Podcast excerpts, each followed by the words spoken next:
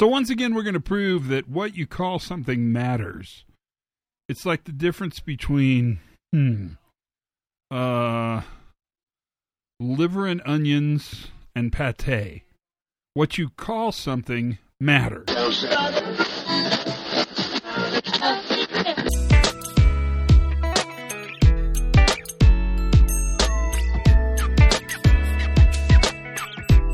Everybody, pre-accident investigation safety moment. I'm your host, Todd Conklin. How are you?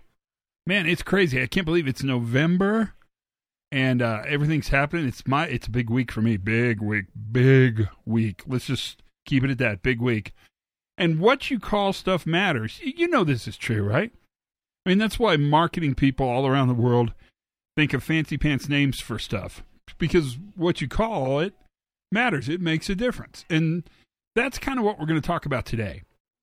Because I remember once giving a presentation at some big meeting, and Scott Geller said I should never use the word accident. He's, in fact, what he said is babies have accidents in their diapers. And I said, oh, okay. Because I don't have the same attached uh, agenda to that word. Because, you know, meanings for words are in people, they're not in the word. That's true.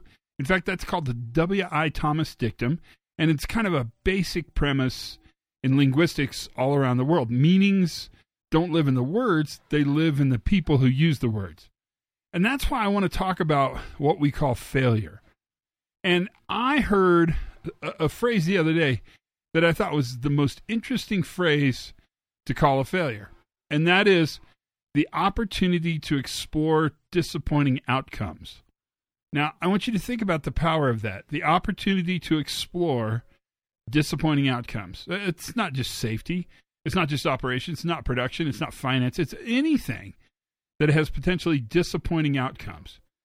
Offers the opportunity for us to explore, to unlock, to delve in, and to actually discover those contextual factors, the conditions that exist that allow us to have disappointing outcomes. I don't know. It's just one to think about. I think what we call things matter.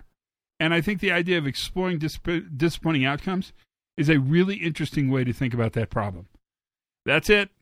That's your safety moment for today. Hope you had a good time. Joy was had by all. Learn something new every single day. Have as much fun as you possibly can. Be good to each other. Check in on one another. And for goodness sakes, you guys, be safe.